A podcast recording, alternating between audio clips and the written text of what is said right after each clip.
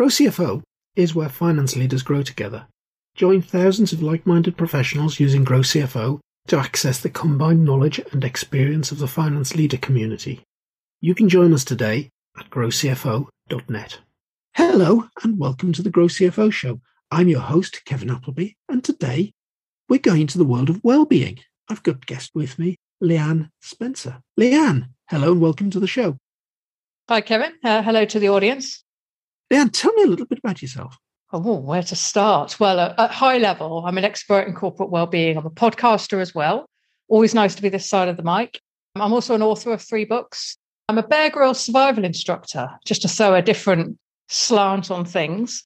Haven't done any of his extreme stuff, both in terms of running up and down mountains or rapid rappelling or anything like that. And I haven't slept in a dead animal, which isn't a great look for a vegetarian. And I haven't drunk anything unsavory. But other than that, I've done quite a lot of his stuff and learned quite a few of his survival techniques. So you weren't expecting that, I can tell from your I face. Not expecting that. That sounds like a podcast in itself. So, so yeah, given all the things that you excluded from that list, is there anything left?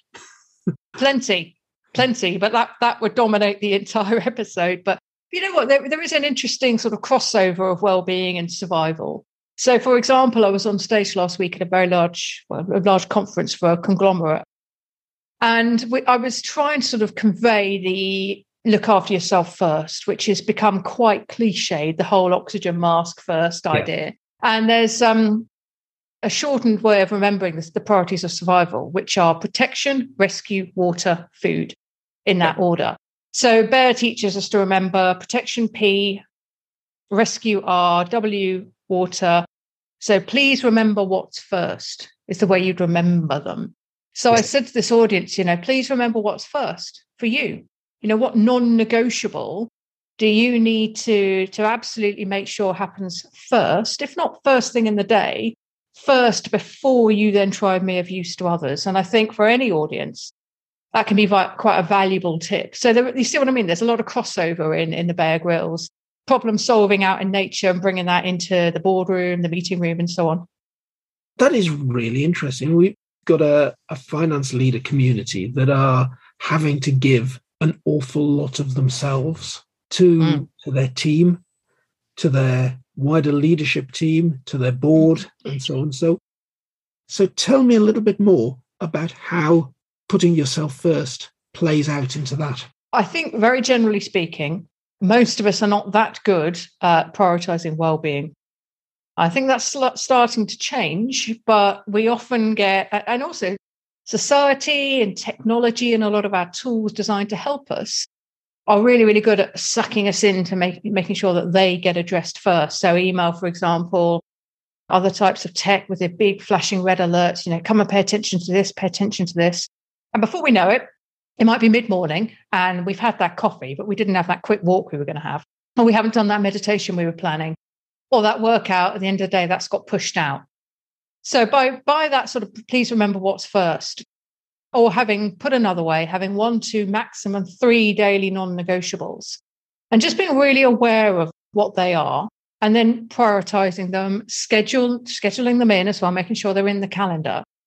But above anything else doing them for a little bit so maybe setting a 10 day habit that you're going to go for a brisk 10 minute walk every morning for the next 10 days and then think about how you know how, how much more energized you felt or how much more headspace you had during the day or how much clarity of thought you had because you did something for you which always feels good but something for you that also has a physiological benefit which getting out and doing a brisk walk does. We know it improves mood and energy or meditation does. Yeah it kind of sets the emotional soundtrack for the day.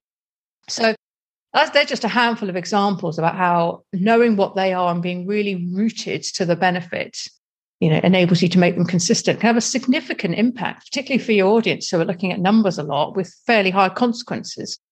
You know, you want that clarity of thought, that good mood, that good energy, that high level of motivation. Now that really does ring true. And one one thing that I do quite religiously is before I sit down to start work in the morning and probably immediately after I finished work, is take the dogs out.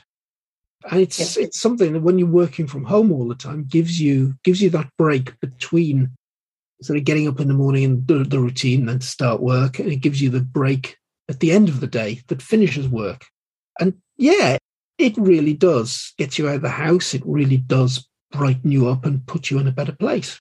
Yeah. yeah. And what I call slivers of recovery.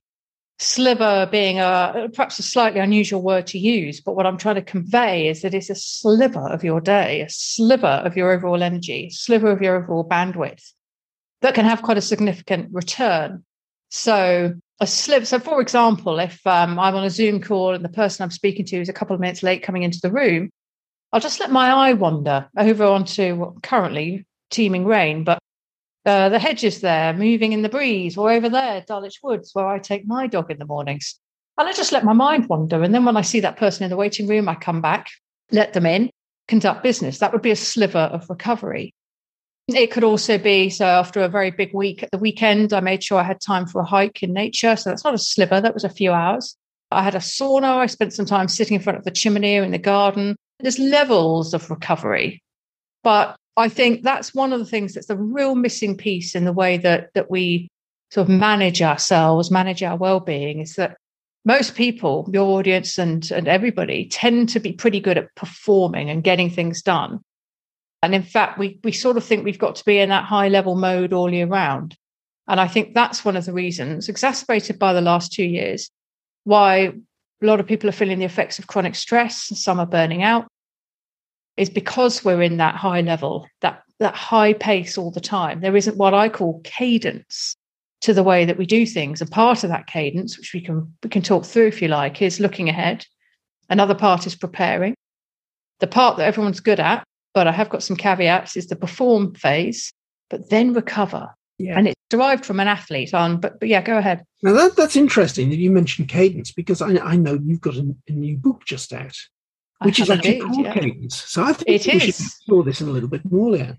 so tell me some more about Cadence. Okay, so it came about from when I left the city back in 2012 because I was burnt out, chronically abusing alcohol, just fallen out of love with life, but particularly what I was doing. And I, I took some time to rest recover. And one of the things that I did was go to my local boxing gym called Miguel's in Loughborough Junction, classic boxing gym under the arches, you know, heaving with sort of energy and testosterone and dripping with sweat. Fabulous place. I'm sold it particularly well, but it's a very friendly, fun gym. While I was in there, I was watching some of the athletes, these men and women who were training twice a day, six days a week, but yet they seemed to be able to manage their energy well. They weren't burning out. So I thought I was thinking about that. Uh, I've also always been a tennis fan. Obviously, today, time of recording is the start of Wimbledon. So I was thinking about tennis players, and there are a couple of exceptions, but most they don't tend to burn out. But the tennis circuit is very punishing. It's an all year round thing. Absolutely. So we think about Serena Williams, who's trying to, to win her 24th Grand Slam, kicking off today even at her very elite level, she won't be, if you like, Wimbledon fit all year round. She'll look ahead to the tournament she wants to perform in. She'll then prepare by doubling down on her sleep, mental health, energy, nutrition, hydration, and so on. She'll then perform at that tournament and get as deep into it as she can, but then she recovers. So that I thought, okay, that, that's interesting. We could, as business athletes or busy professionals, we could probably learn a thing or two from that methodology. So the question I would ask your audience is let's predict what's coming up. When are your Wimbledons? When are the big events coming up for you in your business life and your personal life? So business life could be taking on a CFO role. It could be expanding your team. In your uh, personal life, it might be welcoming a new baby into the family, having a child move schools. Pretty big events for the family or for you as an individual. As part of the prepare phase, could you get a little bit more sleep? Could you work on managing your nervous system so that you're as relaxed as you can be going into that event? Are you doing things that keep you energized throughout the day? You know, we talked about some of those at the beginning. And so it's about building your bulletproof, if you like. And the perform phase is about respecting your red flags, which is that I, I don't get on any stage or go on anybody's podcast to tell people how to perform. Everybody knows how to get a job done. We don't need instruction on that. But respecting your red flags is about making sure you're not going too fast, too hard in that particular phase of the methodology. And then the last bit is about recover, because this idea of backing off beats burnout, slivers of recovery that, when done consistently, help to manage your nervous system and keep burnout at bay.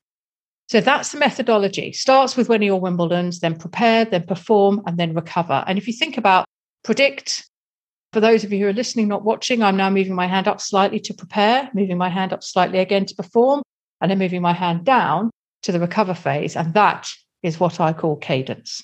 Okay, that makes a lot of sense. Now, the prepare piece, Leanne, and yeah. My experience of late is particularly having been involved for the last couple of years in a startup, there always seems something big that needs to get done. One something big is followed by the next something big is followed by the next something big. Mm.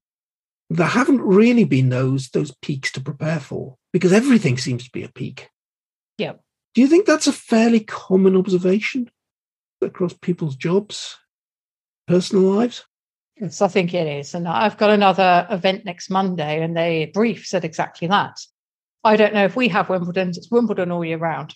Mm. so, yeah, I have heard that. So, I think it's part of the building your bulletproof phase, or to take it as a standalone, there are little things that we can work on that are generally very manageable.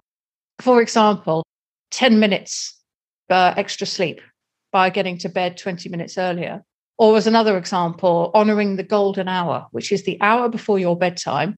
No phones, no television, no news. It's all about relaxing the nervous system, getting ready for bed. Because if the nervous system is primed in what we call the parasympathetic dominant side, we will get a deeper, more restorative sleep. It may be about building better habits in terms of movement or natural light exposure or eating a little better.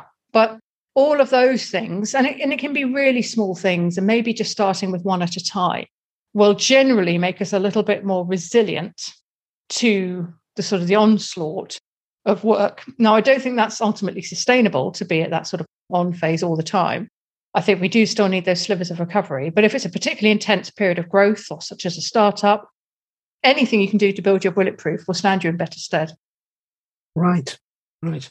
That makes a lot of sense thinking about that that golden hour, and I'm probably one of the world's worst as far as that golden hour goes mm. because you know, I'll I'll be looking at things on an iPad, and one of the problems I developed in a in a career that seemed to be almost away, working client side doing consulting project, was that I tended to make everything electronic. So, you know, a fiction book ends up on a Kindle, ends up on the iPad version, of the Kindle mm. app all the magazines that I subscribe to. I don't buy paper copies, they arrive on iPad.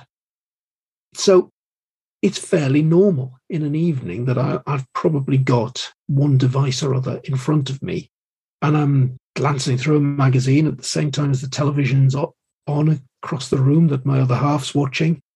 So, uh, how would you approach getting into that golden hour if you're that sort of person? Yeah. Well, firstly, congratulations on reducing your, uh, you know, the amount of trees that, that have been chopped down in your name. That is great. Definitely would encourage that.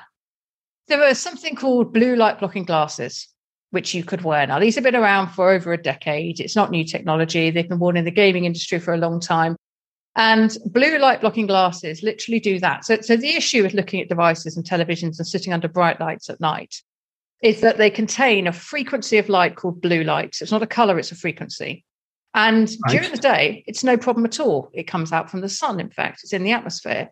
But at night, when we want to start preparing for sleep, it becomes an issue because it suppresses the production of melatonin, which is secreted by the pineal gland in the brain.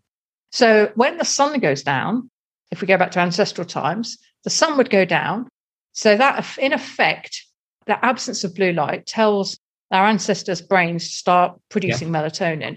They'd light a fire, but it doesn't have blue light in, so no problem. And then they go to bed.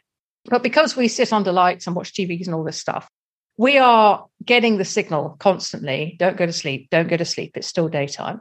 Something like blue light blocking glasses, which you wouldn't necessarily want to wear on a date. You've mentioned another half in another room, so that won't be an issue for you.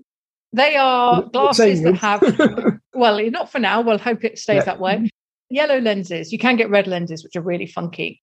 And they block out between 50 and 70% of the blue light that you're looking at. So that's one thing you can do.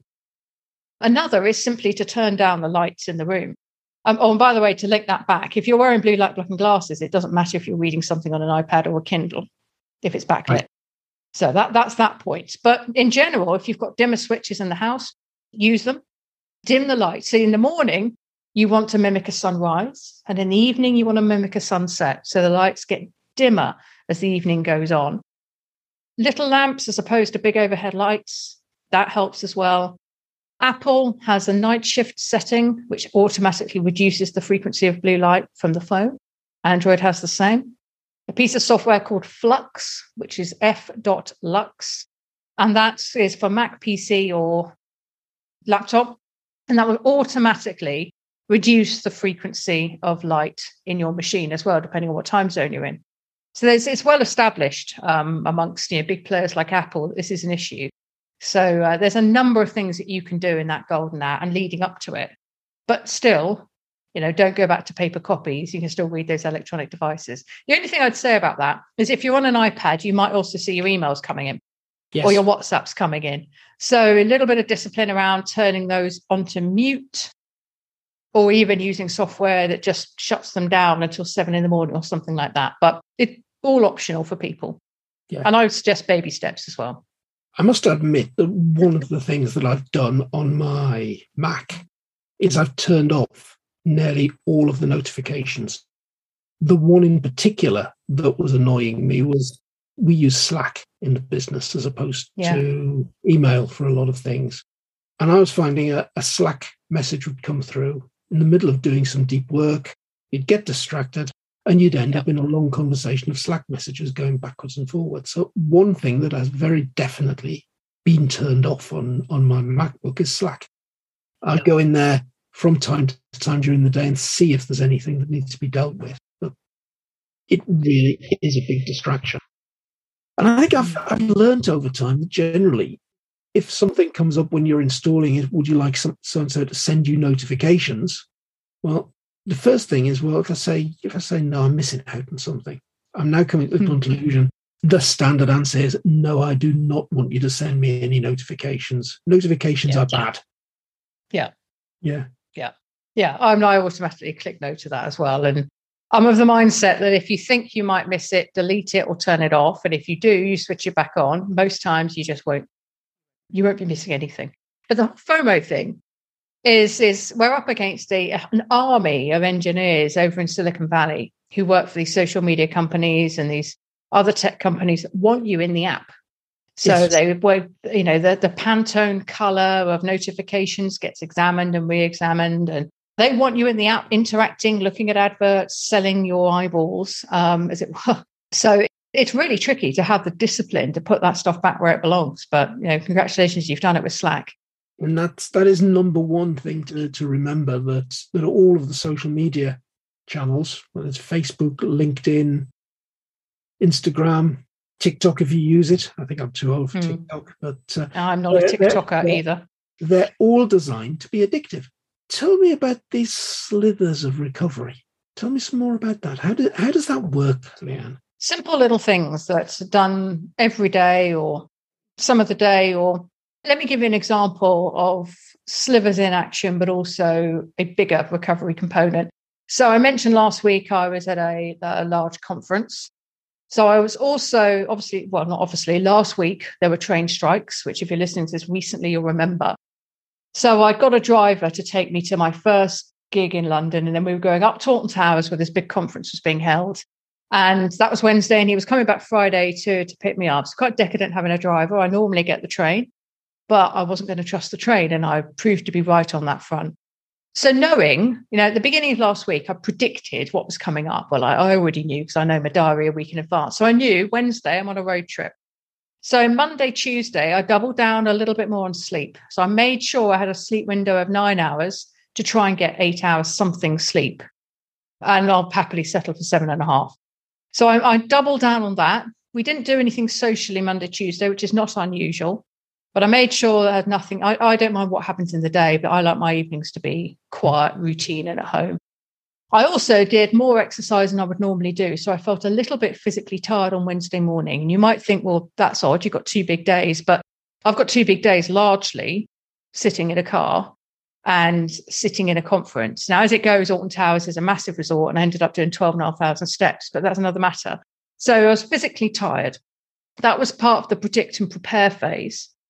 Perform was going to those two gigs and doing a great job, knocking out the park for them.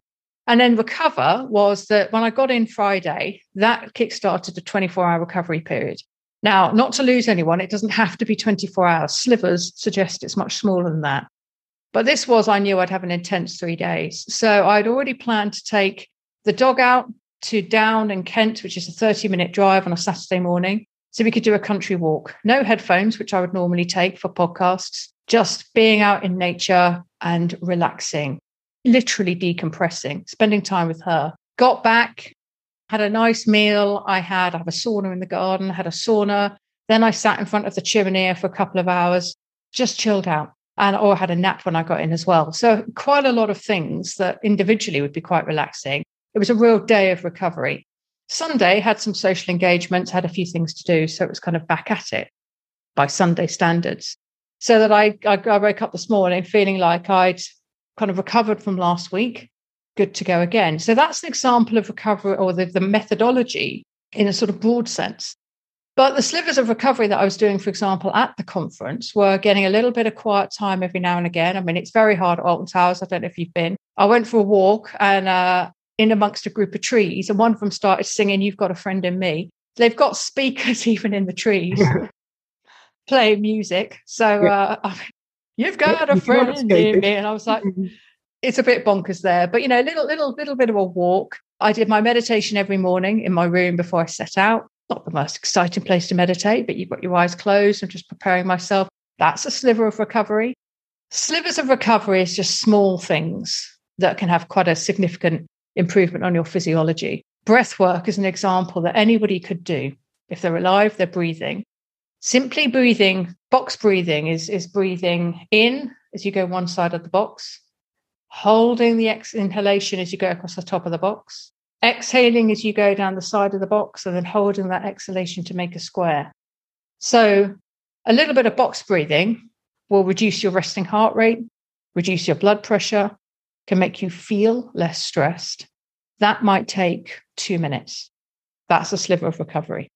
Before you go on stage, you could do that. Or in the case of your audience, it's more likely that before a big meeting, before a review, before embarking on a day of delivering numbers, or year end, tax year, whatever the sort of significant event is, starting the day by preparing your body with that little sliver of recovery could make quite a significant difference. Mm. Or finishing the day, finishing an intense day with something like that to decompress before you open the door, go into the kitchen or the room or the hallway to leave the office and pick up on your personal life for the evening. Yeah. So sitting down and having a gin and tonic decompressing. well, I mean, in a sense, yes, it is. I mean, alcohol actually is a depressant. Uh, I, I know you're being glib.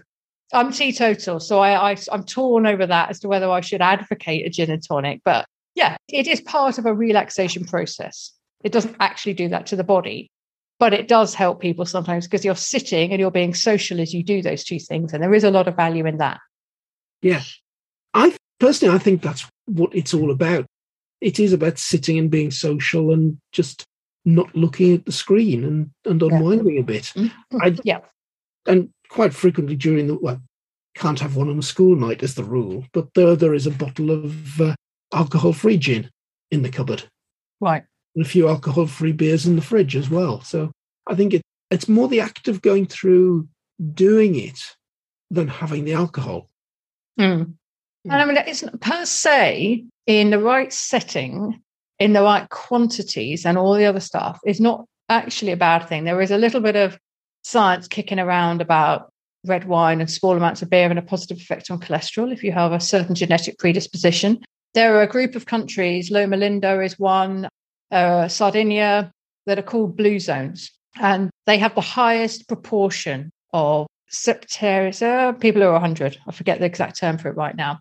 And um, one of the things is that they drink a very small amount of alcohol, but it's always in a social setting. And it might be alcohol where they press the grapes with their own feet as well. These are people that worked all their lives in a very active fashion. So they may have been shepherds or, or working the land or animal husbandry or something. They are very social. They're very connected to their family, great networks, and they get together very frequently to drink a small amount, about a very, very clean alcohol, as it were, and connect with each other. So it very much is context, is everything, isn't it? it is. Um, and no more so than alcohol. Yeah. So, Leanne, that's we've talked about the overall message of cadence, which is about keeping that rhythm going, keeping that cycle going. So the first one was called Rise and Shine: Recover from Burnout and Get Back to Your Best. It's a, a much weightier book than um, than Cadence, and that one digs, digs a lot deeper into tips, but also into the science behind well-being, it's the, the background of burnout in the city, and, and so on. The one after that is called Remove the Guesswork, and that's a little bit more about how to personalize your health, fitness, and nutrition. And it explores things like DNA testing, gut testing, wearable technology, and so on. I'd say Cadence is probably the one I'm most proud of. It was written to go along with my keynote, but it's a fantastic standalone book. But it was also by far and away the easiest one to write. And I think sometimes simplicity and brevity trump, you know, in-depth research and long explanations. Yeah. Very often people that do the want one that. thing that I, I really like about Cadence, and it is it's a thin book. I think before we started recording, you described it yourself as a pamphlet. Oh well, uh, yes. I mean, the publisher would have a fit, but in essence, compared to a big weighty tome, it absolutely is. It's got beautiful illustrations, not done by me. It just gets to the point, and it's aimed at busy professionals who haven't got time necessarily to read long books, or they will, but it'll sit on a pile. And this one is, yeah, I had some feedback from last week where everyone got a copy of the book to say they'd read it in an evening and you know, very practical and all the rest of it. So yes, it's not a big book. I actually went on a, a webinar last week that was was all about writing a business book. It was a challenge to write a book in seven days. Mm-hmm. Uh, one of the interesting little little factual takeaways I got from that is that actually only nine percent of readers ever get past chapter one. Their emphasis was very much on getting all of your best content into the first chapter. Mm. That holds true in a any sort of business book, you want to pick it up. You want to learn about the stuff that's in there fairly quickly. So I, Yeah. I really don't think thick, meaty tones is right for business books. No, You really do want something that you can digest, as you say, in an evening. Yeah, Yeah, I think so. I think if you want those ideas to be read and absorbed, but I think it was Mark Twain, but the quote is is appropriated to all sorts of people, which is that I wrote a long letter because I didn't have time to add a short one. I think is the quote. It's much harder to write something in briefly and pithily and to the point than it is to prevaricate and walk around a topic and give everyone the ins and outs. Much harder to make your point. And same in the speaking world. A 15 minute keynote slot would be way more difficult than a 40 minute one. Yes. What do you put in? How do you get it across? And often people think they pay less for shorter content, but in anything, it's, it's the opposite. So, Mm. yeah, getting to the point, I think, is really important. And I think it, it shows respect to your reader who doesn't have a lot of time. And here I am trying to tell them how to prioritize their well being, in effect, beat burnout and have more fun in life. But you've got to give me two weeks of your time devoted and dedicated to the reading of my of my manual and you know I'm, I'm showing respect for the reader by saying give me about two hours and it can be with a gin and tonic if it if it must be But preferably on a on a balcony or a patio in somewhere nice and warm where you you Yep. are unwinding properly. Yeah, Yep. which was me last week. Which, uh, it's a real shame to be back at work this week and back in the UK weather. But hey ho. Mm. Leanne, we've talked about being brief and not taking up too much of our audience's time. I'm conscious that we've actually been talking now for the best part of 40 minutes. And wow Yeah. I suppose really we, we ought to respect our listeners' time and, and we should and wind up. That has been absolutely fascinating. Remind me the full name of that book again. It is called cadence the secret to beating burnout and performing in life and work And I think that is going to be a fantastic read. I've read the synopsis, but I haven't read the whole thing yet myself. I'm looking forward to actually getting a hold of a copy and going through it. I'll put a link to it in the show notes. So, Leanne, thank you very much for being this week's guest on the Grow CFO show. oh, pleasure kevin thank you for the questions thank you to the audience for listening as well